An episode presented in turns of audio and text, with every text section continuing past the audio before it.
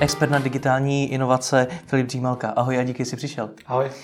Já vždycky, když se řeknou inovace a já slyším o umělé inteligenci, samoředitelných autech, o doručování drony, chatbotech a podobně, tak si vybavím tu poměrně značnou část e-shopů, které jsou rádi, že už se u nich konečně dá nakoupit na mobilu a že jejich web funguje tak, jak funguje. A napadá mě, jestli tohle všechno není taková pohádka pro dospělí a pro většina firm na to vůbec není připravena. Tak teď se dotkl tématu, který řeším poměrně často. To znamená, že samozřejmě ta témata, drony, samořítelná auto, umělá inteligence jsou atraktivní pro média, jsou atraktivní pro lidi, jsou to věci, které lidi dřív znali ze, ze science fiction, hmm. takže i proto se o nich tak píše, proto jsou ve středu pozornosti. Objevují se v médiích, znervozňují spoustu lidí, ale samozřejmě ty, ty reálné inovace jsou daleko menší, jsou daleko, um, řek, řekl bych, pár let ještě zpátky, takže firmy se toho nemusí bát. Ono to v lidech často ve, ve firmách, se kterými pracují, tak to vyvolává často zděšení nebo obavu, že ty firmy zaspaly. Hmm. Zkrátka, už jsou tady samozřejmě auta a my jsme ještě nezačali s tím responsivním webem ale dá se říct, že téměř všechny firmy jsou teprve na začátku té, eh, té, vlastně té digitální transformace a že vlastně ještě vůbec není pozdě něco začít dělat. Já rozlišuji ty inovace na, na tři velikosti. Ty, ty malé, drobné, to znamená to, že objevím novou aplikaci, to, že se naučím klávesovou zkrátku, to, že zjistím, že existuje nějaká online služba. Pak to jsou ty středně velké, to znamená to, že přejdu na nový systém, to, že mám pokročilé IT, to, že navážu technologické partnerství s někým. A pak jsou ty třetí největší, to jsou ty disruptivní inovace, o kterých si mluvil. A Samozřejmě ty jsou nejkomplikovanější, jsou vlastně nejdražší, jsou nejsložitější, takže myslím si, že firmy by se měly soustředit hlavně na ty, na ty menší a středně velké inovace a e, ty, ty ostatní vlastně mít v paměti, vědět o nich, ale nebát se toho. No ale stejně, já do roka navštívím desítky firm a bavím se s jejich majiteli o problémech, které tu firmu trápí. Mm. A co je velmi často spojuje třeba nedostatek vývojářů. Mm. Tak kdo tohle to všechno bude implementovat, když už dneska nejsou vývojáři ani na to udělat web? Samozřejmě to, to je velký problém. Je to, teď to nechci, aby to znělo handlivě, ale vývojáři jsou vlastně lopaty během té zlaté horečky. Hmm. Jo, takže samozřejmě chybí.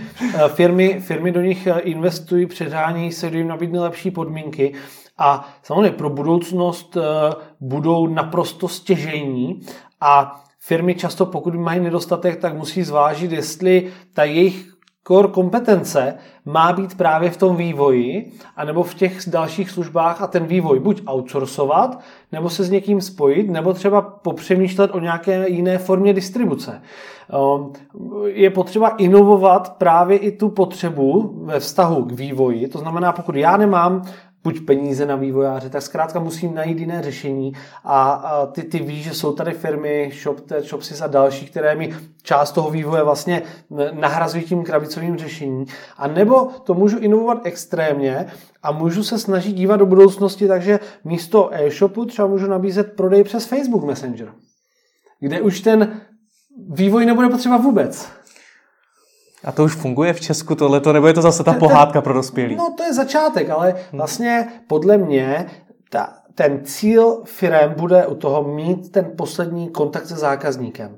Jo, bude to taková ta last mile delivery, hmm. to znamená, kdo, kdo zaručí ten kontakt s zákazníkem při v logistice, anebo ten, kdo vlastně, u koho ten zákazník tráví ten čas. A když si vezmeš, že eh, lidé tráví čím dál větší čas na sociálních sítích, tak proč já bych měl z reklamy kliknout někam na nějaký e-shop, tam projít nějaký proces, nějaký košík, a potom možná ještě vytáhnout kreditní kartu, když to budu v budoucnu a už teď existují, třeba v Americe už Facebook testuje, že si tu věc můžu koupit přes Facebook Messenger. Takže co tím chci říct, že je nesmysl vyvíjet vlastní e-shopové řešení?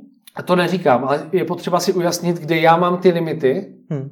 Jo, a pokud já mám velké problémy s hledáním vývojářů, tak buď na to musím mít dobré finance, aby je zafinancoval, nebo musím mít velice zajímavý produkt nebo službu, aby to ty vývojáře zajímalo. A, a plus jim nabídnout nebo mít skvělou značku jako zaměstnavatel. Pokud já tyto tři věci nemám, tak se musím dívat jinam, musím inovovat tu věc. Je to klasický problém, nemám vývojáře a buď si budu stěžovat, nebo se pokusím to inovovat a najít nějaké jiné řešení, jak se s tím problémem. Chápu, ale ty jsi zmiňoval třeba ty krabicové řešení. A zase existuje názor, že pokud mám krabicové řešení, tak vlastně neinovuju vůbec, protože to krabicové řešení to samý má spousta dalších podnikatelů. Já já nevím, já nevím. A myslím si, že eh, nejsem specialista na druhý e-shopu, ale eh, záleží na cílové skupině, protože eh, znám několik lidí, kteří prodávají třeba speciální zboží v krabicovém e-shopu a těm lidem je to úplně jedno. Dokonce je jim úplně jedno, že tam není tak jednoduchý ten, ten, ten proces nákupu. Hmm. To znamená, je to o té cílové skupině, jo, to jako základní marketing, je to o té cílové skupině a je to o té službě, kterou zákazník poskytuje. Samozřejmě, čím víc to člověk škáluje a, a roste, tak tam to potřebuje tam to potřebuje více investic, lepší technologie, ale je to vždycky o tom, aby si člověk uvědomil, jak, vlastně kde se chce na té mapě e-shopu umístit a potom si klást otázku, jestli potřebuje k tomu mít ty pokročilé technologie, které si vyvíjí sám, a nebo využije nějaký systém, který existuje. A to ještě jsme se teďka bavili o českých systémech. Když se podíváme na některé zahraniční systémy la Shopify, tak tam ten, záka- tam ten zážitek nákupů je dvakrát lepší než myslím si, že prostě ve spoustě, já nechci říkat nějaká procenta, hmm. ale ve spoustě českých e-shopů, které jsou dělány na míru. Hmm. No, Já se přiznám, že nevím, co si z toho odnést, protože když mi řekneš, že si mám představit, kde na té mapě těch e-shopů chci mm-hmm. být, tak většina e-shopařů ti na to, to odpoví, samozřejmě chci co nejvíc růst, chci být co největší. A Teď si zmiňoval třeba Facebook Messenger, zmiňujeme tady e-shopové řešení. Co tedy mám dneska dělat, když čtu o všech těch inovacích? Vím, jak se rychle ta doba vyvíjí. A já mám stejně jako většina firm s těma vývářema problém. Uh-huh. Když si řeknu radu, tak budeme milionáři. No ne, eh, dají se ty věci outsourcovat. Eh, ty víš, že já jsem velkým propagátorem outsourcingu i třeba ze zahraničí, takže eh, ty, nedostatek vývojářů podle mě neexistuje. Ty vývojáři jsou, jenom jsou třeba drazí, nebo jsou hůř dostupní. Takže spíš se bavíme o tom, že ty firmy třeba nemají na ně peníze, nebo že nemají tak kvalitní brand zaměstnavatele, aby je mohli zaměstnat. No a pokud nemají ty vývojáři, tak zkrátka musí najít jinou cestu. A někdo řekne, že krabicové řešení je dobré, někdo řekne, že je špatné. Já si myslím, že neexistuje univerzální odpověď, ale právě ty inovace přinášejí nové cesty, jak ten svůj produkt můžu přes digitální kanály dostat k zákazníkovi. To znamená, že dříve když nebyl Facebook nebo Messenger, tak zase ty, ty možnosti byly omezené. Pak přišel Facebook a najednou nabídl zcela nové. A zase přijde něco jiného. Takže ten e-shop, který bude ty inovace sledovat, tak vlastně bude neustále objevovat tu cestu, jak se k těm zákazníkům dostat. A já to uvedu na jiném příkladu. Uh, Spousta firm řeší, jak dostat své produkty do digitálních kanálů. Na druhou stranu spousta e-shopů řeší cross-selling, upselling. Co můžu tomu zákazníkovi prodat? A tady právě vzniká prostor pro inovace eh, partnerského typu, kdy přes v úzovkách jednoduché řešení, technologické partnerství, e-shop, který přidá možnost pojišťovny pojistit produkt do svého nákupního košíku, tak může najednou získat nový zdroj peněz, ta pojišťovna může získat nové zákazníky a oba tím můžou vydělat. A známe příklady eh, i z České republiky, kde když tady to spojení vzniklo, tak najednou to přineslo obraty ve, ve stovkách milionů korun. Hmm. Takže vlastně přes, přes ty digitální inovace se dá vlastně vyřešit problémy, které ty e-shopy mají, anebo právě příležitosti, ale neexistuje na to jedno jednotné řešení nebo jednoduchá odpověď. Takže kdyby ty si byl dneska malý střední e-shop, hmm. tak uh, přemýšlíš nad čím? No tak dívám se, kde jsou zákazníci, dívám se, jak nejjednodušeji jim umožňují nákup. To je pro mě jako pro zákazníka a pro člověka, který se zabývá e, celkově digitalizací asi alfa omega. Čím jednodušší, tím lepší. Jedno tlačítko, ne víc. Krásně to ukazuje třeba Amazon se svým produktem Amazon Dash Button, což je malé tlačítko, které slouží k opakovanému nákupu jedné věci. Hmm. Stiskneš, Amazon ti to doručí. To znamená, tím, že zkrátí ten proces, tu cestu k tomu nákupu, tak snižuje tu pravděpodobnost, že by člověk šel do obchodu, nebo šel by na e-shop jiný, nebo by šel vyhledávat na Google a tam by viděl reklamu na jiný produkt. Takže zjednodušovat tu cestu a pak samozřejmě přemýšlet nad tím, jak tu svoji message, ten svůj e-shop těm zákazníkům dostat. Buď můžu používat klasické kanály, PPCčka a tak dál, a teď už se dostáváme někam, kde, kde jako moje, moje znalosti končí, a nebo budu přemýšlet o tom, kdo těch zákazníků má hodně. Jaké kanály, jaké distribuční kanály, jaké partnerské kanály já můžu využít, abych tu svoji nabídku k těm zákazníkům dostal. Takže já, kdybych měl teďka e-shop, tak primárně se snažím samozřejmě mít kvalitní produkty a služby, sekundárně maximálně jednoduchou cestu k nákupu a nakonec se jako inovovat ten způsob, jak tu zprávu o tom svém e-shopu k těm zákazníkům dostat. Mm-hmm. Tím zjednodušováním toho nákupu je v českém prostředí stále web toho e-shopu. Může to být web, ale třeba v, pro mě, a když jsme to, když jsme to řešili uh, s Vlastou Vávrou neustále, když mě pošle e-shop info o tom, že už bych si možná mohl koupit nové čočky do očí, proč já bych měl chodit na ten web? Proč tam není jedno tlačítko znovu objednat? Mm-hmm. Nebo potvrdit jenom. No takže ten, ten uh, samozřejmě e-shop má za, za cíl prodat mi třeba ještě víc, já jako zákazník si chci co nejjednodušší cestou znovu koupit. Takže ano, bavíme se o webu, bavíme se o personalizaci, bavíme se o tom, jak jednoduše objednat, ale pro mě jako pro zákazníka já chci stisknout to jedno tlačítko. Hmm.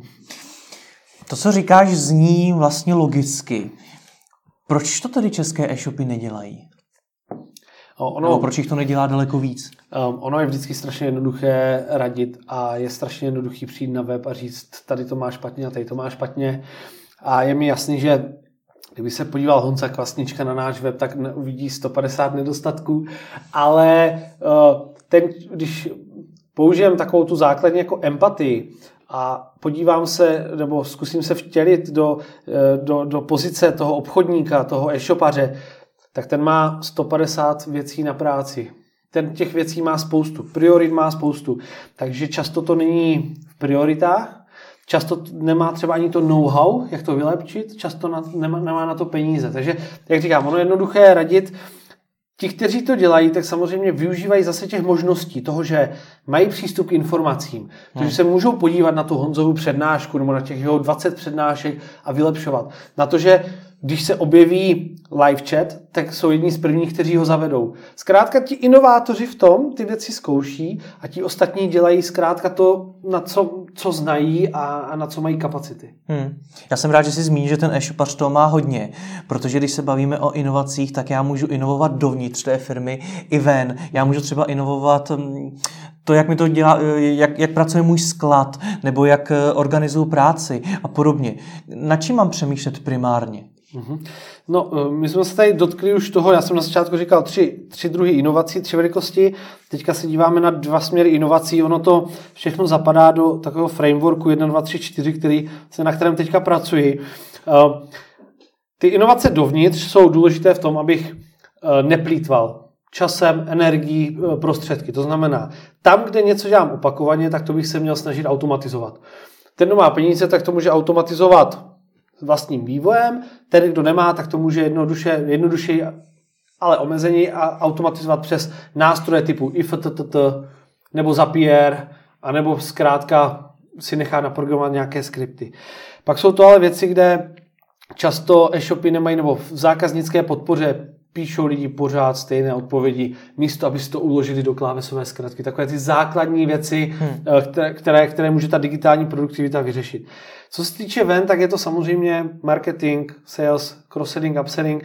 Ten člověk by měl primárně se snažit eliminovat ty věci, které dělá zbytečně. Ať už automatizací, anebo tím, že je bude outsourcovat. To znamená virtuální asistentka nebo kdokoliv jiný, aby právě měl čas rozvíjet to důležité. Ty inovace ven.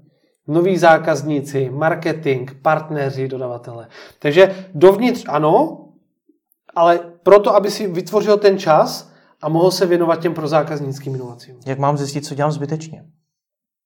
to je dobrá otázka.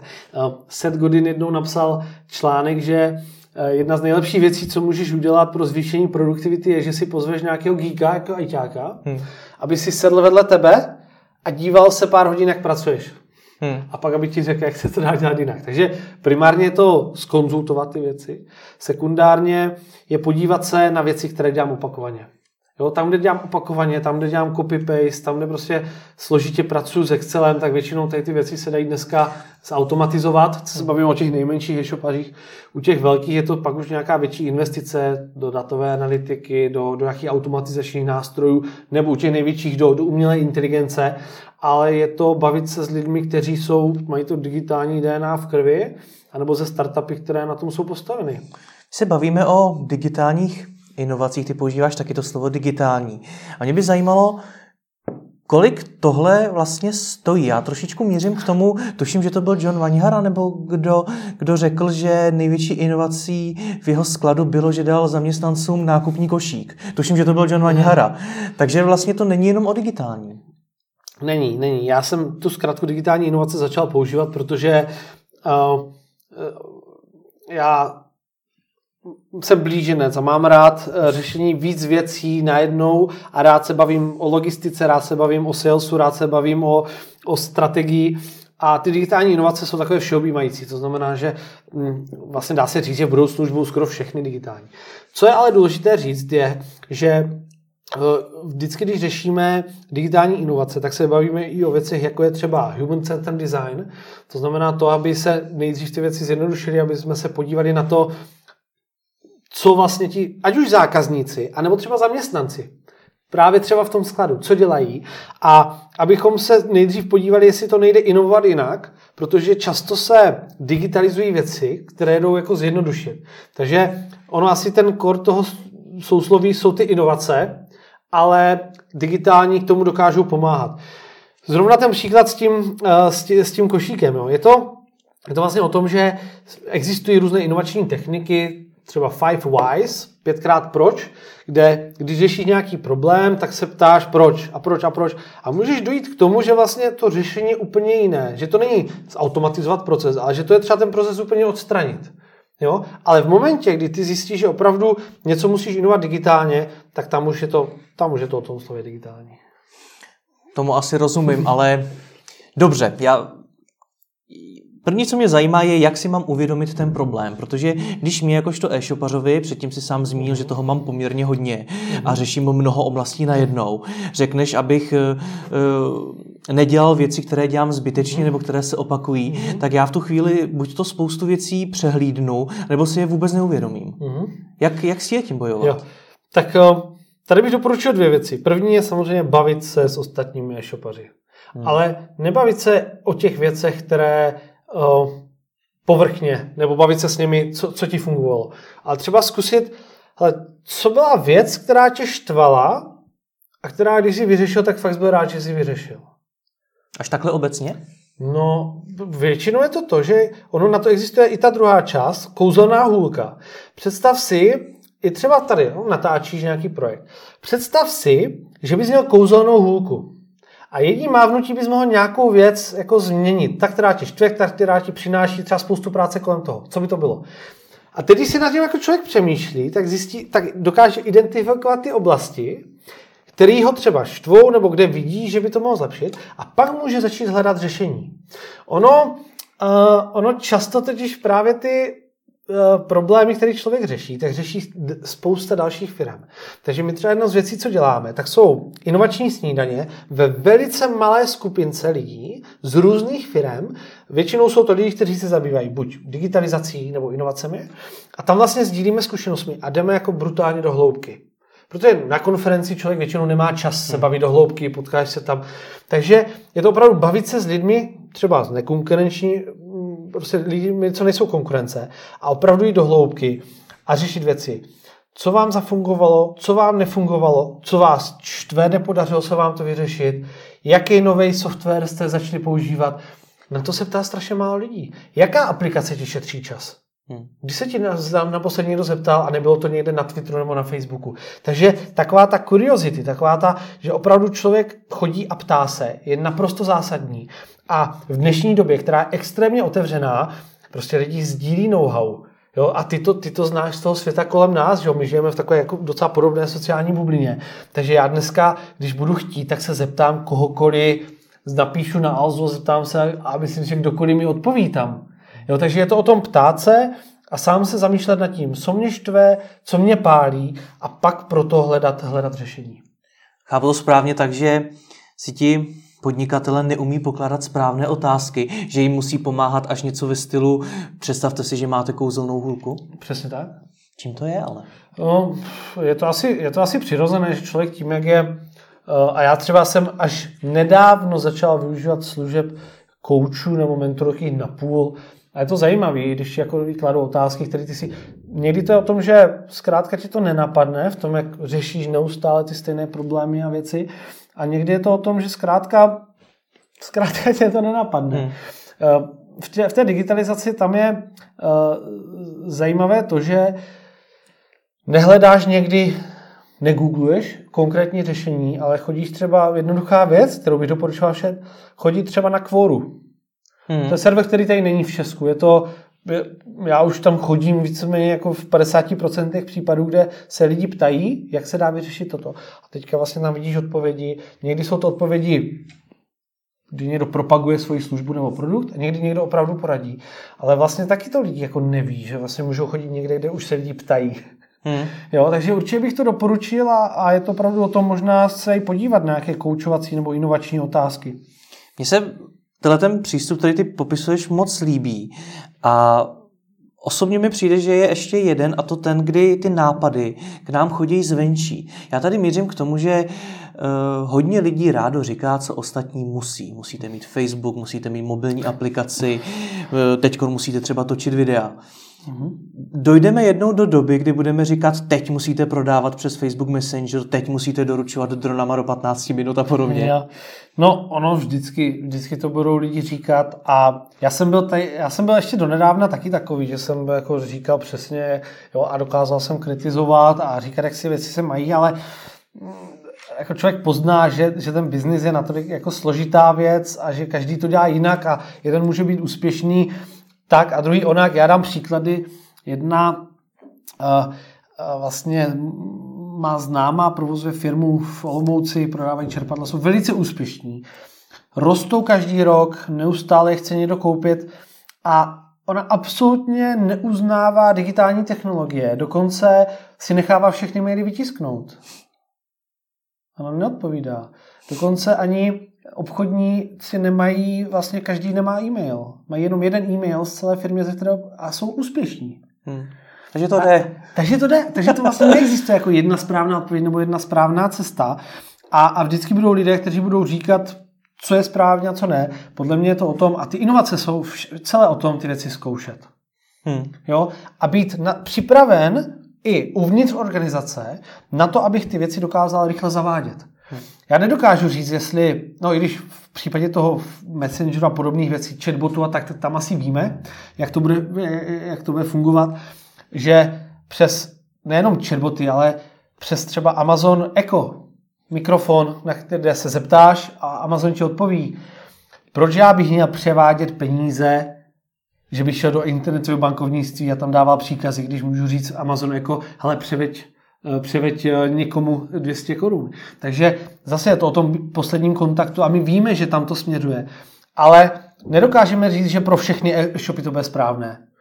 Ale je to, je to důležité, aby ten e-shop na to byl připravený, aby to vyzkoušel, aby se nebál to vyzkoušet nějakou třeba jednodušší cestou, aplikace třetí strany, nemusí programovat, a v případě, že to bude fungovat, no tak aby do toho investoval víc. Jenomže takhle na to se přece připravit reálně nedá, protože v tu chvíli bych musel být připravený na úplně všechno, na ty drony, na Facebook no. Messenger, no, ano. na všechno. Ano. A to je vlastně, o tom je agilní organizace. O tom je, a teď se bavíme spíš o těch středně velkých a větších e-shopech, abych já měl interně systémy nastaveny tak, abych se dokázal na tu Alexu napojit.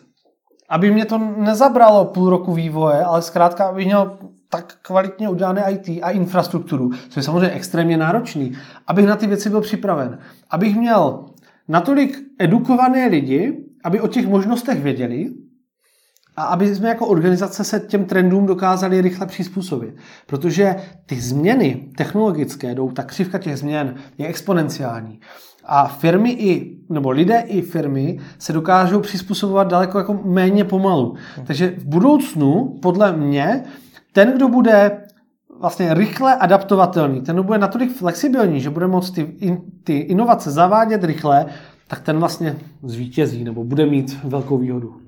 Jenomže já si musím určit nějaké priority, protože z tohle toho, co zase říkáš, tak já nevím, jestli se teda mám dívat na, ty, na tu inspiraci zvenčí mm-hmm. ve mhm. stylu někdo už prodává přes Facebook Messenger, měl bych taky, mm-hmm. to je to, o čem jsme se bavili, že mi někdo říká, mm-hmm. že mhm. něco musím, nebo bych měl mít tu kouzelnou hůlku a ptát se sám sebe, co já jo. potřebuju. Um. Existuje taková krásná jednoduchá věc, jako je Gaussova křivka. Jo, taková ta křivka, která funguje všude, že ve třídě jsou jedničkáři, pak je zbytek a pak jsou pětkaři. V inovacích jsou inovátoři, pak, jsou, pak je ten zbytek a pak jsou takoví, kteří nemají rádi inovace. A my vlastně vidíme částečně do budoucnosti, protože ta přítomnost těch největších inovátorů je budoucnost těch ostatních. Takže když se podíváme třeba Amazon, je nejkrásnější příklad. Jo? To je, já tu firmu úplně miluju, protože spousta věcí, které dělá, tak jsou prostě tak vepředu a je to vidět právě s tím Amazon. Jako no ale hlavně všechno zní sexy, protože to dělá Amazon. No ale ono to je totiž dobré. Hmm. Ono to totiž funguje, jo? To, to je na tom to nejlepší. Ale co chci říct je, že vlastně když se podíváme, kam ten Amazon směřuje, tak my víme, kam budou směřovat ti ostatní. A zase, já neříkám, že je dobré být tím prvním, kdo udělá ten uh, nákup v Messengeru. Ale je potřeba, aby si to každý pro sebe uvědomil, kde já vlastně chci být na té křivce. Chci být ten Amazon, který bude ten trendsetter, který bude přicházet s těmi věcmi jako první, nebo chci být first follower, to znamená, budu se dívat, budu ten trh sledovat a jakmile uvidím, že něco funguje, tak prostě do toho půjdu, nebo to okopíruju. No, já, já používám citát Pavla Picasa. Normální umělci si věci půjčují, skvělí umělci věci kradou. Jo, o, o tom je ten digitální biznis. Často prostě vidíš dobrou věc, proč ji nemůžeš udělat taky. A nebo prostě budu čekat, budu uprostřed té křivky, budu čekat, až to udělá ten second follower a pak to udělám nějak, a nebo zkrátka budu na konci a nebudu ty věci dělat. Takže zase to, neříkám, že ta první, druhá, třetí možnost je správně, ale potřeba, aby ten člověk si to nějak jako sám pro sebe uvědomil a aby pak nebyl nepříjemně překvapený, že ten second follower třeba Jo, což je ten druhý, který se dívá na ty věci, které fungují a pak je, pak je vytváří taky. A by byl překvapený, že prostě přišel pozdě. Říkej ale podnikatelům, co dělá Amazon a že by to měli dělat taky, protože to funguje. Když oni ti odpoví, ale ten Amazon na to má přece daleko větší prostředky. No o, samozřejmě, tak toho využijte. Amazon Dash Button dneska si můžeš koupit jako white label a můžeš si sám na něho naprogramovat vlastní aplikaci. Takto. Samozřejmě. Pro integraci do velkého shopu je to problém, ale třeba aby si český e-shop využil Amazon Dash Button anebo udělal podobnou věc, tak to není už zas tak drahá věc. Stejně tak si může jenom okopírovat ten koncept. To znamená, Amazon Dash Button, fyzická věc je zajímavá, proč já bych si, a myslím si, že rohlík na tom pracuje další, proč já bych nemohl dělat jednoduchou aplikaci, kde si znovu objednám zboží jedním klikem. Zrovna třeba ty čočky, jo, jsou krásná věc spotřebního zboží, e, stejně tak prostě, já nevím, do tiskárny a tak. Je to o tom, že ty inovace dneska snižují tu kapitálovou náročnost. Že jo, před sto lety, a my jsme nedávno, já jsem seděl v diskuzním panu s Tomášem Sedláčkem a ten říkal, ano, před 150-200 lety, když chtěl podnikat, tak se musel narodit se stříbrnou ložičkou v puse. Jinak to nešlo, bez kapitálu to nešlo. Dneska ty opravdu můžeš ty věci díky inovacím mít daleko levněji. Takže ano, vývoj té věci by byl extrémně drahý, ale kopírování nebo inspirace a pak ta realizace si myslím, že už je daleko, daleko méně náročná. Vyřeší se tímhle vším ten problém toho nedostatku, nebo ty si řekl, že není nedostatek těch vývojářů? To, že to třeba bude jednodušší, dá se to koupit a podobně? Je to, mm, ono ta diskuze je, tu máme neustále. Outsourcing versus in-house aplikace třetích stran versus in-house aplikace. Jo? Krásná věc, využíváme třeba v našich projektech Intercom, což je perfektní systém na, uh, od live chatu přes tiketovací customer care, i to přes vlastně vytváření automatických zpráv zákazníkům. Hmm. Jo. Naprosto geniální aplikace. A teď je otázka. Stojí to asi od dvou do sedmi, deseti tisíc na měsíc. Vyplatí se mi to vyvíjet sám, anebo zkrátka využívat interkom. Samozřejmě z dlouhodobého hlediska je to daleko dražší, ale můžu to využívat hned. Takže je to vždycky o tom, nebo neumí to nějakou funkci, kterou chci, ale zase můžu to využívat hned. Takže ta diskuze není o tom, jestli je lepší jedna věc nebo druhá, ale zase z hlediska priority říct, jestli je pro mě důležité mít tento systém, s, menší, třeba s méně funkcemi a hned, anebo si radši počkám a mám svůj a mám ho komplet. Je to vždycky o tom, že a, a ty se vracíš těm vývářům, já cítím u, u všech mých zákazníků, že to je palčivý problém, ale zrovna u těch e-shopů a menších a středních, vnímám ty rozdíly, si myslím, že spousta těch aplikací, a ty víš, že já jsem velký propagátor těch věcí, tak už dneska je dostupných a tak jak dřív prostě mohl mít eh, live chat jenom velká firma, no tak dneska to může mít každý za 10 dolarů za měsíc. Srší z tebe obrovský nadšení a vlastně říká, že existuje spousta možností, které třeba nemusí být ani tak těžký implementovat. Jak si mám vybrat? Protože teď, když jsi mi třeba řekl o tom tlačítku, tak si řekl, to je sexy, to přece chci, to chci, protože to zjednoduší tu cestu uh, zákazníka. Mm-hmm. Tak mám to hnedka jít udělat? Ne, dotýkám, eh, dáváš skvělé otázky. Um, vracíme se k těm prioritám. Mám tady dvakrát poznačený prio. Priority jsou vlastně stěžení otázka jakýhokoliv biznisu v jakékoliv oblasti. To znamená, a i já často řeším nejenom z zákazníka, ale u sebe, jako čemu se věnovat víc, čemu míň. Takže ta umění prioritizace je asi to, co odlišuje ty úspěšný podnikatel od neúspěšných. Mm-hmm. Takže na to neexistuje jednoduchá odpověď, ale co chci říct, ty jsi správně řekl, je to sexy, což neznamená, že to bude mít přínos pro biznis. Právě. A ono, já se hodně dostávám tady do té diskuze ve vztahu korporace startupy. Jo. Jedna věc sexy, druhá ne, že ta druhá je úspěšná biznisově, ta první třeba často ne. To samé, sexy řešení nepřináší peníze. Zase je potřeba si říct, jestli to dělám proto, abych vydělal peníze, pak tam mám, nastavím si metriky, tomu, abych sledoval, jestli vydělává peníze, nebo to dělám pro zvýšení spokojenosti zákazníka, pak si nastavím jiné metriky. Zase jako ta prioritizace, určím si, jestli to chci dělat pro jednu, pro jeden benefit, pro druhý, pro třetí a budu ho měřit, ale nedělat to jenom proto, že je to sexy. Samozřejmě, můžu to udělat proto, když si dám ten cíl jako dostat se jako do PR. To znamená to, že MOL.cz zkusil doručení dronem, super, jo, ale jako na rovinu, že jo, prostě to je, to je jenom PR. Ale pokud si řekli, že chtějí se dostat jako do médií s tím, tak proč ne? Byl to hmm. úspěšný projekt. Tedy když si jako když stanovím ten cíl, proč to vlastně chci použít a zase můžu si tím pět why, five whys, proč to chci použít, dostat se, proč, jo? Chci se dostat, jako chci nějakou vizibilitu. A pak si řeknu, jako je to správná cesta, neexistuje nějaká lepší, říkám, prioritizace, to je vlastně, o tom to vlastně celé je. Já jsem několikrát slyšel ten názor, že se prohlubuje rozdíl mezi těmi malými a velkými e-shopy. Budou právě inovace to, co ty malé zabije a ty silné posílí? Hmm. Zase musím říct, že já nevím. A asi nikdo neví. Je to takové jako zase um, pro, pro mě moc um, zjednodušený model říct, že jedno bude úspěšné, druhé ne. Naopak, myslím si, že díky inovacím může i malý e-shop se stát velice úspěšným, může vyrůst. A to, co pokládám za důležité, je, že je otázka, jestli, co je vlastně tím úspěchem. Protože pro někoho, a ty jsi to tady zmínil, že e-shopy chtějí růst, já si nemyslím, že všechny firmy chtějí růst. To, to je zase taková jako mantra, hodně to pochází z toho světa startupů. Já se spíš čím dál víc překláním na, eh, názoru lidí z Basecampu, kteří teďka hodně kritizují startupy, říkají, nedělejte minimal viable product, dělejte minimal, uh, minimal profitable product. Nedělejte velké firmy jenom, abyste rostli, dělejte prostě malé firmy, které tady dlouho vydrží. Jo? Hmm. Takže pro mě je to zase o tom, že malý e-shop může mít svůj okruh fanoušků, může mít svůj okruh zákazníků, může mít dva, tři lidi a můžete existovat 20-30 let, ať bude využívat cokoliv, bude inovovat. A velký e-shop může se dostat do problému a může zkrachovat, i když bude prostě růst a bude na černé nule 10 let. Jo. Takže podle mě to je zase o tom si říct, kde, jako, kde chci být. A právě ta, ta doba té digitální transformace je, je úžasná v tom, že si každý může vybrat. Takže k tomu, abych já byl úspěšný, tak já nepotřebuju růst jako zase tak moc. Hmm. A já můžu mít malou firmu, chodit domů z práce ve tři odpoledne jo, a, a, a jsem úspěšný. Hmm. Jo.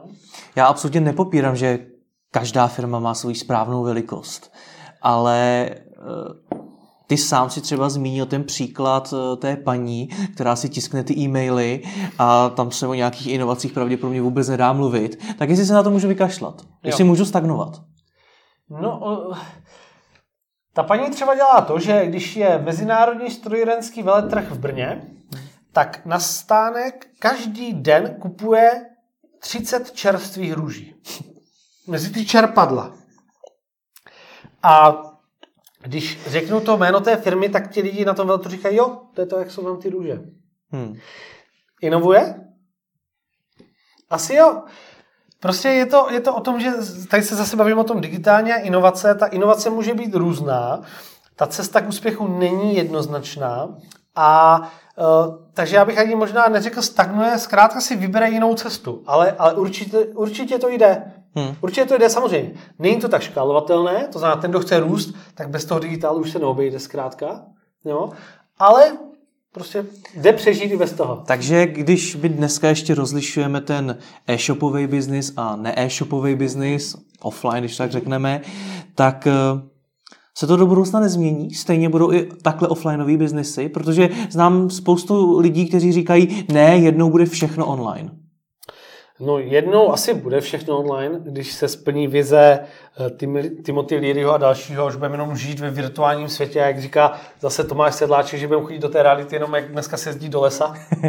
tak divní lidi tam jezdí párkrát za, za, za, za měsíc. to je samozřejmě nadsázka, ale uh, bude to pořád existovat, spíše si myslím, že to, co přestane, že ten obchod sales může být offline, ale ta cesta k němu už bude čím dál víc online. To znamená, že ať už je to cesta, jak se tam dostanu, to znamená, zadám si do Google nebo řeknu spíš, eh, kam se chci dostat, nebo to, že si něco objednám, tak samozřejmě ten online bude čím dál více převažovat a eh, toho, toho, toho fyzického, čistě offlineové bude čím dál méně. A hlavně už se to jako přestane stírat, že už vlastně je, to jedno. No, že je to vlastně jedno dneska. Co já, já chci dál kroužit kolem uh, těch malých e-shopů, protože já ti můžu ukázat i spoustu e-mailů, co třeba mám, kde se naráží na to, že jednoho dne malý e-shopy vůbec nebudou, protože to prostě nepřežijou. Že ty velký můžou daleko víc investovat, jsou daleko silnější, probíhá nějaká konzolidace trhu, no. bavíme se o tom, že sem třeba vstoupí ten Amazon a podobně. Tak uh, co ty malí? No, Amazon vstoupí, už vlastně teď začal doručovat a myslím si, že by se měli tady místní hráči jako hodně bát, ale uh, ono to... Měli by se bát? Měli by se bát, no určitě. Já bych jako nespal moc klidně, jo. mít ho zádama a se skladama tady v Česku. Ale, a, a mít Amazon Echo a, a tak dále, jo. toho bych se bál hodně. Ale uh, podle mě určitě k tomu dojde částečně. A zase, jo, já nejsem specialista na e-shopy. Myslím, že něco vím o digitalizaci, něco vím o biznisu jako takovým, takže z toho vyvozuju ty své závěry. Ale podle mě dojde ke stejné věci jako v ostatních komoditách. To znamená energetika, víceméně telkooperátoři, to je dneska jedno, jestli máš O2 nebo T-Mobile nebo Vodafone. Uh, banky, u koho máš účet, to je jedno. Důležité je, kdo bude mít dobrý bankovnictví. To znamená, že vlastně bude se to komoditizovat, lidem bude u spousty produktů jedno, u koho si to nakoupí, hlavně si to nakoupí. Samozřejmě, ten, kdo půjde po ceně, tak si půjde do toho porovnávače. Mimochodem, v těch komoditách tam už dochází takovým extrémům, že třeba v Americe existuje, teda v Anglii existuje srovnavač ceny energií s Funto, který nejenom, že ti porovná ceny, ale ty mu dáš plnou moc a on za tebe mění dodavatele té energie. Což je úplně konec pro brand. jo, to prostě pro brandy energetických firm je to úplně konečná. A stejně tak to bude vlastně fungovat i u těch prodejců. To znamená, že určitá kategorie zboží tobě bude jedno, kde si to objednáš. Ty zkrátka, ty řekneš Amazon Echo, řekneš Alexa, potřebuji objednat Nike takový a takový. No on ti najde nejlevnější, protože ty Nike jsou všude stejný. Ne, promiň, že to skáču, neprotiřečí si to zase tím, co řekl uh, Henry Ford, že člověk neví, co chce, dokud mu to neukážeš. No jasně, a já říkám, určitá kategorie zboží. To znamená, ty, když víš, co chceš, no. ty, když si chceš objednat ty, ty Nike, nebo já, prostě nějaký druh věcí, které prostě znáš, nechceš si vybírat, tak to řekneš tomu Amazonu. Nebo to napíšeš do toho Messengeru, chci toto. A ono ti to přijde. A je ti vlastně úplně jedno, u koho si to objednáš. Nebo pokud jedeš na cenu, budeš třeba hledat víc. Pak jsou tady ale část věcí, u kterého ti to není jedno, protože buď tomu máš nějaký vztah, anebo zkrátka je to značka, je to, máš, prostě máš tomu nějaké emoce. To znamená, když jsi v komunitě třeba, eh, když jsi v komunitě lidí, kteří hrají stolní tenis, tak prostě půjdeš na vše pro stolní tenis, protože to prostě provozuje Honza a provozuje to eh, Honza Hrnčířík a provozuje to Petr Korbel, takže prostě jsou to jako legendy a půjdeš tam nakoupit. Takže to je ta A pak jsou speciálky, kde prostě to jako nenajdeš na tom, nebo prostě. Ale část těch obecných, těch generických věcí, které nakupuješ vlastně pravidelně, a, a, a opakovaně a tak dále, tak vlastně půjdou těm velkým hráčům, protože prostě to vyměníš to pohodlí, víš, že ti to přijde, víš, že prostě to budeš moc vrátit. Takže určitě část těch menších e-shopů určitě skončí, to, hmm. to, je, to je úplně jasný. A, a probíhá vlastně to spoustou digitální transformací, tak jak ty biznesy předtím. Takže z těch malých středních přežijí ty hodně core speciálky, které mají opravdu extrémně unikátní zboží a řekněme komunitní? Komunitní, určitě. Určitě komunitní, to znamená ty, kteří kolem sebe mají a dělají dal, spoustu dalších věcí. Jo, jsou vidět na těch akcích a vlastně funguje tam, ten, funguje tam ta značka, to propojení emocionální s tou značkou. O té specializaci mi tady taky říkalo už eh, několik lidí a když se bavíme o tohletom, tak eh, bude to i do budoucna, bude do budoucna možný se specializovat, nebude všechno na, třeba na tom Amazonu. Když se podíváš na některé e-shopy, které mají jakože to unikátní zboží, mm. tak to možná dováží tamhle no, z Číny, no, ale velmi pravděpodobně to ten Amazon má taky. No, Takže kde je ta specializace? No tak eh, jasně, já jsem teďka se zrovna díval Bonami versus Amazon a na Bonami věc, která stála nějakých 7,5 tisíc, tak na Amazonu stála 99 euro. Jo, a, tak jasný, já si to objednám, jo. Ale pak tady máš ještě Alibabu, AliExpress, což je úplně jako jiná kategorie, kde já jsem si na Alibabě objednával, když jsem letěl do Číny asi před, já nevím, 6-7 lety a bylo to jako hodně těžký. Bylo to jako těžký nákup a teď tam jako spousta informací jenom v číštině. Jo. A dneska máš apku AliExpress a uděláš cvak, cvak, cvak a máš to objednáno a přijde ti za poštovné 2 dolary, ti přijde věc, která to stojí se dvě stovky, jako jaký obal na iPhone, tak ti přijde za 20 korun. Takže samozřejmě ta specializace bude zase jednak brandové věci, speciálky, když nám příklad zase třeba skate, skateový, no, takové ty komunity surfarský a tak dále. Um, a, a nebo to budou věci, které zkrátka uh, nikdy neseženeš. Jo, to znamená, že propojení s, nějakou, s nějakým výrobkem, kde třeba dokážu si představit, že pro některé e-shopáře spíš než aby prodávali to, co dělá všechno, tak já jsem třeba teďka v novém Forbesu byl rozhovor s člověkem, který dělá přístroje do laboratoří. A ten říkal, hele, máme tolik nápadů a tolik zajímavých věcí, ale prostě na marketing nemáme lidi, ani to neumíme. Tak já si říkám, proč ho neosloví nějaký e-shopář, který třeba jako chce to dělat a nenabídne mu, že prostě to bude prodávat pro něj. Jo, někdo dělá unikátní zboží a neumí to prodávat, tak proč jako to se nějak nespojí? A v tom si myslím, že je ta budoucnost. Uh-huh. Jo, jako propojovat ty lidi, kteří nemají ty skills uh, e-shopový nebo e-commerceový, s těma, kteří mají a místo toho bych já založil další 350. obchod na věci pro děti, no, to asi možná, to, to může fungovat, ale třeba jako sportovní, no tak se dívám na ty věci, který, po kterých je poptávka, nebo kde je zajímavá nabídka a zkusím prostě prodávat. Já jsem se snažil být aspoň trošku pozitivní, ale z toho, co říkáš, mi vlastně... Ale já jsem pozitivní. No, ty si vlastně řekl, že nepřežijou ani ty malí, ani ty střední, ani ty velký. ne, ne. ne o, oni samozřejmě přežijou, jo, to je, já nechci, aby to, aby, aby to vypadalo nějak negativně, ale právě se budou muset jako daleko víc přizpůsobit. A, a, a vymýšlet nové věci, jednak jak zaujmout ty nové zákazníky a jednak, a to měl tady Radka, takže ten ti o tom tady jako vykládá dlouho, jak si udržet ty stávající. A to je přesně o tom, jako mít tam tu emocionální vazbu plus inteligentně. A zase to, když si, když si vezmeš to, co tady říkal Radek Hrachovec, jo, hmm. to je o kombinaci vztahu se zákazníkem a inovací, respektive technologií, kterými já s ním komunikuju, protože když je to s jedním, no tak to by já zavolám a když jim mám jako 100 tisíc, tak už nemůžu. Takže je to o kombinaci těchto věcí a když ty firmy to budou dělat chytře, tak přežijí vždycky. Dobře, zeptám se jinak, když se podíváš na největších pět českých e-shopů, jakou jim věštíš budoucnost? Já ještě se vrátím k té předchozí otázce. Ehm, bude zajímavý se podívat na, když dá člověk do Google otázku Will I be replaced by machine, tak, tak najde takovou aplikaci, kde když si dá svoji pozici, jako kterou dělá v práci, tak mu to ukáže, s jakou pravděpodobností v procentech bude nahrazen robotem. Hmm. Jo? Možná se můžeš zkusit podívat moderátor, nebo možná radši ne. Možná se můžeme podívat na e-shopy nebo prodavače. Jo? Jako, je fakt, že pro některé pozice to není moc hezký čtení. Jo? Ale nechci být negativní. Uh, já vlastně ani moc... Teď si zničil i mě, už jo, jako promiň, super. Promiň, promiň. ne, ne, ne.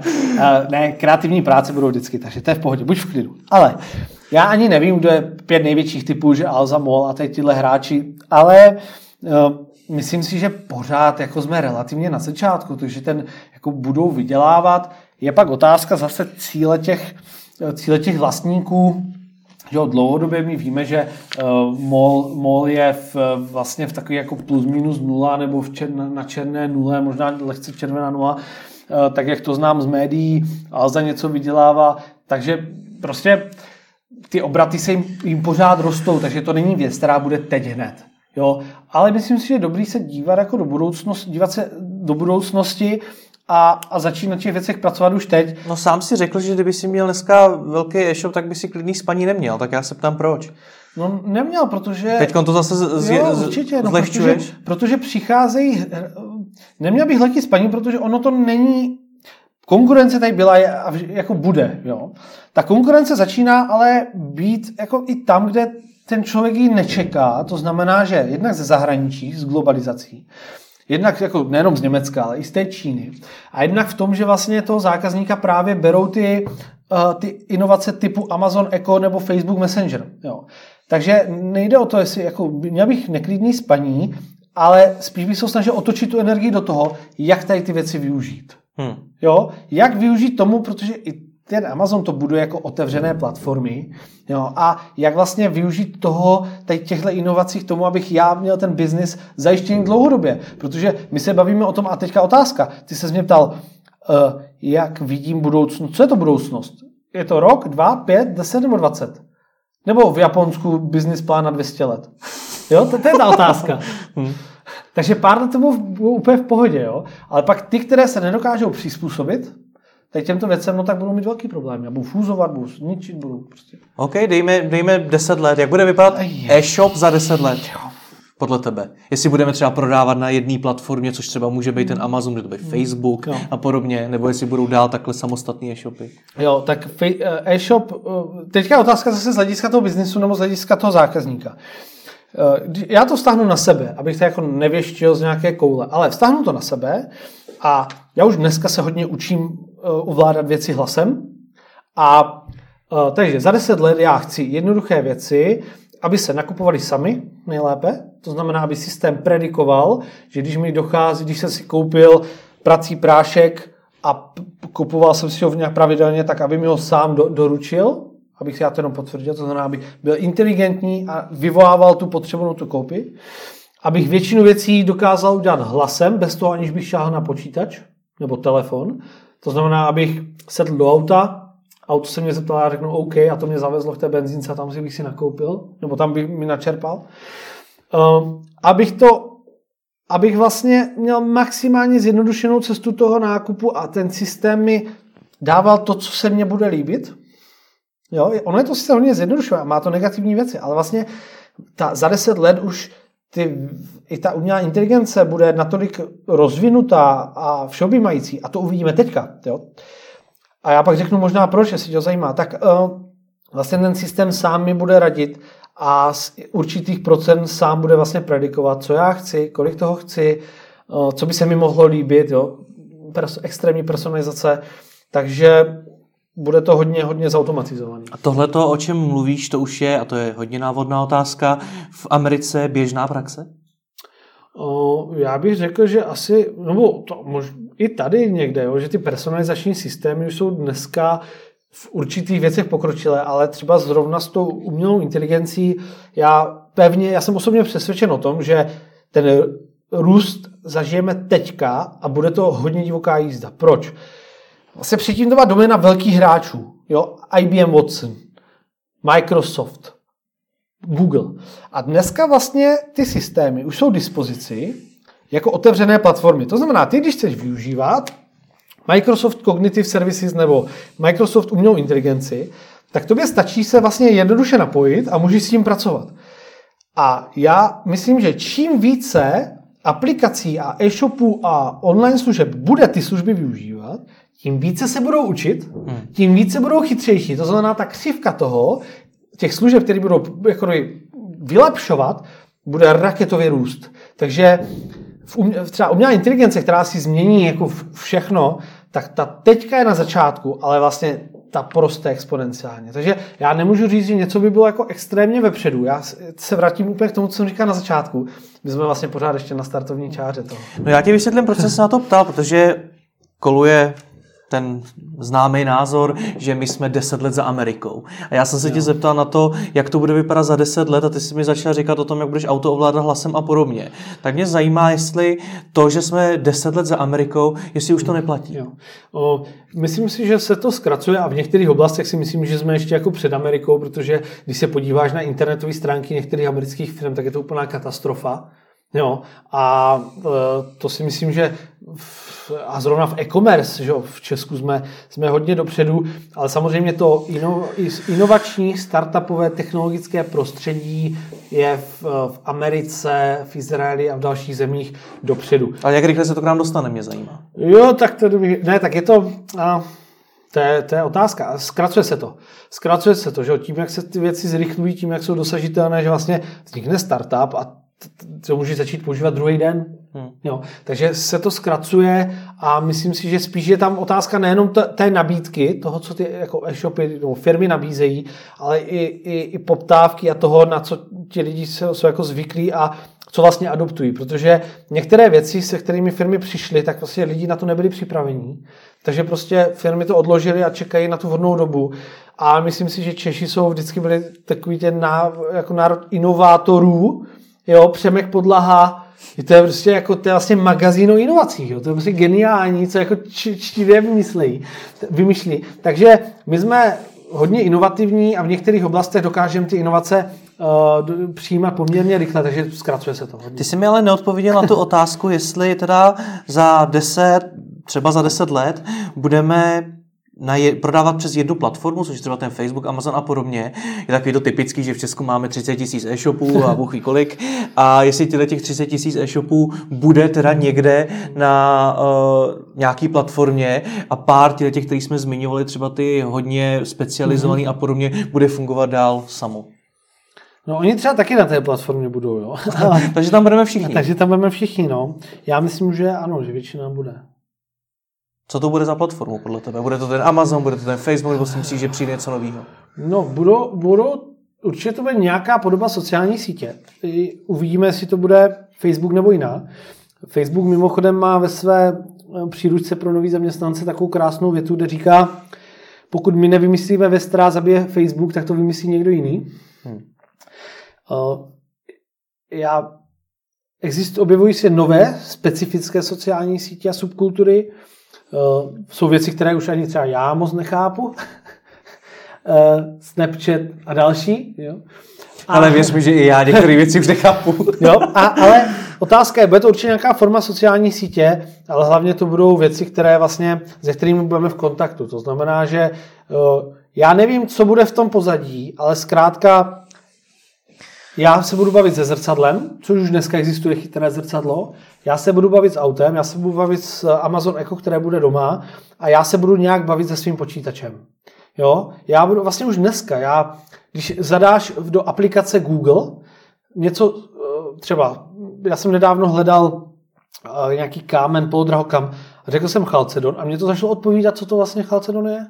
Hmm. Že už mě to nejenom, že mi to zobrazilo, ale že už to samo mi říkalo. To znamená, že vlastně ta interakce bude v různých platformách a asi ten, ten core pak bude v té logistice, případně v těch dalších službách, případně v eventech, které budou ty e-shopy dělat, ale vlastně už takové to samotné nakupování si myslím, že bude na těch na těch platformách. Cítím tam obrovský problém v jedné věci. Já už třeba, my už konec konců dneska vidíme konkrétní platformu nebo platformy, které eh, zastřešují více obchodníků a to jsou cenový srovnávače. A když se bavíme o cenových srovnávačích třeba s e-shopaři, tak ti budou říkat, že je to místo, které tě strašně tlačí s cenou dolů. Jasně. Jasně. Tohle to bude ještě horší pravděpodobně. Tohle bude, tohle bude ještě... A bude to ten smrt pro brand, jako si předtím zmiňoval. No, ale zase, jo, zase otázka, že uh, může být brand produktu a brand e-shopu. Hmm. To znamená, že já si pamatuju, když v Olomouci začal, uh, byl skate shop uh, od legendy Goči, tak vlastně oni měli, no mají, no, měli grafika uh, z Deníka Kobylku, který uh, dělal naprosto unikátní designy všeho. Letáky, nálepky, ten web, to vypadá úplně šíleně prostě. Hmm. A samozřejmě ten, kdo si nakoupil, tak mu přišla hromada letáků a vlastně ti měli spojení s tím e protože sponzoroval hiphopový akce.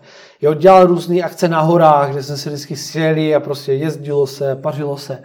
A samozřejmě to, to je pak propojení a ty můžeš si pak koupit ten snowboard levněji, ale prostě to propojení je tam tak, že prostě ti lidi si to kupovali od toho, od toho skate shopu, skate shop CZ tehdy. Promiň, ale teď si mluvil o tom, že eh, budeme třeba moci budovat brand jenom toho produktu a teď vlastně mluvíš o brandu celé firmy. No, Takže no, co? No tak obojí. Obojí. Ty vlastně jako, když je e-shop, tak kolik e-shopů prodává vlastní věci? No, málo. jo, málo. To znamená, že pak když, zase jsou dvě kategorie lidí a jsou to mluvím. Jedna kategorie půjde do toho srovnavače. No a když si vezmu nějaký snowboard, tak ho tam dá nebo se zeptá Messengeru, za kolik, za kolik, kolik stojí tenhle snowboard. Messenger najde nejlevnější, nabídne mu to a já si jedním klikem objednám. No ale ta druhá prostě půjde na ten skate shop, protože ho má ráda, protože ho zná a koupí si tam. Funguje to, je to opravdu v praxi už třeba dneska? Já myslím, že to bylo vždycky taková ta jako sounáležitost, jsou firmou, kdy člověk jde i o ten o dům dál, když to řeknu hodně obrazně, aby hmm. si koupil někde.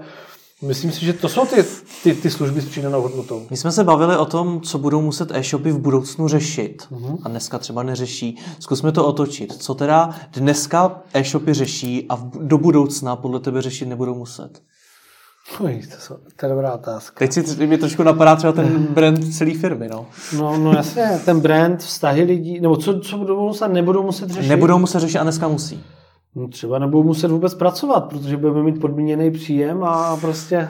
To už trošku se posouváme jinam v té debatě. No to, je dobře, tak to není 2030, to je 2035. Dobře, ale... ne, jsem legraci. Um, co dneska řeší a nebudou muset řešit? No tak ty chytrý díky nějaké pokročilé automatizaci možná nebudou muset řešit vůbec logistiku, hmm. což už dneska, že jo, částečně dropshipping, možná už to bude jako dovedený k dokonalosti. Nevím, spíš to budou ty věci, které jsou jako dneska se dělají a je to složité automatizovat, tak v budoucnu díky umělé inteligenci všechny věci týkajících se dat, práce s nimi, personalizace, automatizace, tak to udělá umělá inteligence. A polovina customer supportu to udělá umělá inteligence a polovina propagace to udělá umělá inteligence. Hmm. Třeba AXA Ventures už dneska investovala do startupu, který eh, jmenuje se Gasolid a, a funguje to tak, že ty napíšeš, je to chatbot a ty napíšeš, potřebuji oslovit 50 majitelů reklamních agentur v Praze. On najde kontakty a ty napíšeš, chci je oslovit s něčím. On je automaticky pošle personalizovaný mail a mluví s nimi. To znamená, když někdo napíše nemám zájem, tak ti to vůbec se o tom nedozvíš a až ti, kteří prostě projeví zájem, tak ti to předá jako lead. No, automatizují ten první. Takže sales, marketing, customer support, logistika, to nebudou muset řešit. Budou muset řešit brand a odlišení a inovace a služby. OK. Na závěr mě zajímá ještě jedna věc, jak na tohleto všechno zareagují státy. Jak tohle to ovlivní ekonomiku. Protože to, že si budu přes Facebook Messenger objednávat na jedno kliknutí, to může s ekonomikou docela zahývat. Já si třeba neumím představit, jak se nám budou vybírat daně. No, určitě. Je to v Evropě, Evropa poměrně dost ovlivňuje inovace. Třeba v oblasti finančnictví je to norma PSD2, která, eh, která vlastně eh, přinutí banky, aby se otevřely dalším subjektům. Pak tady máme projekt jako Digital Single Market, který vlastně najednou umožní e-shopům prodávat velice zjednodušeně. Ale pak tady máme zase na druhou stranu, a tu už se dostáváme do nějaké geopolitické situace, velký příklon od globalizace k protekcionismu. To znamená třeba to, co vidíme ve Spojených státech. No vlastně Trump říká, jako já, America first. Já budu chránit a dokážu si představit, že právě to, to ohrožení ze strany zahraničních subjektů čínských může dospět k tomu, že třeba vyhraje volby strana, která řekne tak, žádný takový, žádný cizí e-shopy nebudou prodávat. Ono je to možné dneska, protože my vidíme ty tendence. Samozřejmě to by poškodilo ekonomiku jako takovou, ale budou to, budou to velká témata i s tím, jak budou technologie brát lidem práci, brát lidem práci v té dané zemi a pokud ta země nedokáže sama produkovat tu přidanou hodnotu, tak samozřejmě bude ohrožená a tam já vidím jako velkou úlohu právě u nás, ani ne české vlády, ale spíš Evropské unie, aby otevřela trh jako takový a aby vlastně hájila ty zájmy i do toho globálního elektronického biznesu. Takže když třeba slyšíš o Brexitu a o tom, kdo vystoupí z Evropské unie, tak vlastně moc nadšený nejseš. No spíš je to o tom, ono zase někdo predikoval, že to bude problém, někdo predikoval, že to nebude problém, pak se ukázalo, že ono je čím dál těžší predikovat. Jo. Když si vezme, že v, v, někdy v, v druhé polovině 20. století nebo v 60. 70. letech, tak vlastně futurologové přemýšleli, co bude v roce 2020. Hmm. A my dneska futurologové přemýšlí, co bude za 10 let. Hmm. ta doba se zkracuje, je čím dál těžší predikovat budoucnost. Nicméně je to ten protekcionismus, jako nevnímám jako správnou cestu. Je to spíš taková jako ochrana a strach těch lidí z té budoucnosti, že vlastně neví, co bude, tak radši volí nějaké radikální řešení. Trošku se toho bojím, a, ale já jsem jako optimista, takže jak se to vyřeší. A jak inovace v českých firmách ovlivňují věci typu EET? Uh, tak uh, spousta lidí vynakládá zbytečnou energii věcem, který nemůžou změnit, jo, který nemůžou ovlivnit. Psal o tom Tim Ferris, píše o tom Stephen Covey v Seven Habits of Highly Effective People, který říká, tady je okruh věcí, který mě zajímají, kterých, do kterých se přijdu, slyším v médiích, prostě dostanou se ke mně. A tady je menší okruh věcí, takzvaný circle of uh, internet, circle of internet, který já můžu ovlivnit. A pokud přijde nějaká norma, tak já mám několik variant. Buď se jako, buď teda to udělám, budu mlčet, nebo teda budu nějak aktivně vystupovat, nebo vyjádřím nesouhlas. Ale já nebudu přece plítvat energii že prostě budu neustále to téma řešit a budu se tím zavět. Jasně, byl to problém, já osobně si myslím, že to byl správný krok, nebyl dobře udělaný. Pardon, co teda to, že eh, se zavedlo EET? No, no eh, já myslím, že to je dobře, hmm. Že to zvýší. Třeba eh, já jsem se bavil s člověkem, který dělá biznis s větnamskými večerkami. On říkal, že to je dobrá věc, protože to zvýší digitální gramotnost těch lidí. Hmm já osobně si myslím, že najednou vlastně lidé dostanou ty věci do digitálu, takže budou moct třeba lépe plánovat, můžou dostat třeba informace o ziskovosti, maržích a tak dál. To, to provedení, to, to nebylo dobře udělané. To víme už teď. Na druhou stranu zase, když se, tak jak jsme se bavili na začátku, když se podívám empaticky, tak prostě, když se něco mění, tak vždycky tam nebude něco udělané dobře. A bohužel prostě některé věci třeba zrovna s těma e-shopama byly nesmyslné, neměly tam být.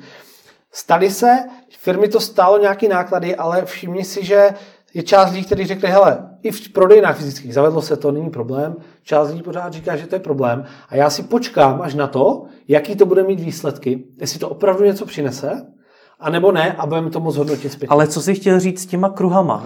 Pochopil jsem to správně tak, že místo toho, aby politici řešili ne, aby... EET, tak by měli řešit něco jiného? Ne, spíš ti lidé. To znamená, že je to fakt jednou, že tady je. A já buď se teda soustředím na to, abych to EET nebo jakoukoliv další věc implementoval. Hmm. Samozřejmě jako můžu se projevovat a, a já jsem rád, když jsou lidi jako aktivní, ale zdá se mi, že někteří lidé až moc investují času a energie do stěžování si na ostatní vlivy, místo aby se zaměřili na to, co můžou změnit a na tom makali. Já mám jeden oblíbený citát od Dereka Siverse a v češtině zní asi takhle. Podnikatel vlastně si vytváří svět, ve kterém žije. Vytváří si pravidla, ve kterých si může dělat, co chce. A to já vnímám jako to nejhezčí na tom podnikání. A podnikatel jako přežil cokoliv správný, přežil válku, přežil komunisty, no ty, ty možná někdy ne, ale prostě když se bavím s podnikateli, co měli za průšvihy, za špatný období, tak ti praví podnikatelé ti přežijí vždycky a ty ani to ET. Samozřejmě, vždycky jsou výjimky, ale podle mě i v těch inovacích jsou věci, které nemůžu změnit. To, že přijde Amazon, tak to nezměním, ale musím se soustředit na to, co změnit můžu a do toho investovat všechnu svou energii a čas. Tak ti moc děkuji za rozhovor. Já děkuji za pozvání. Díky.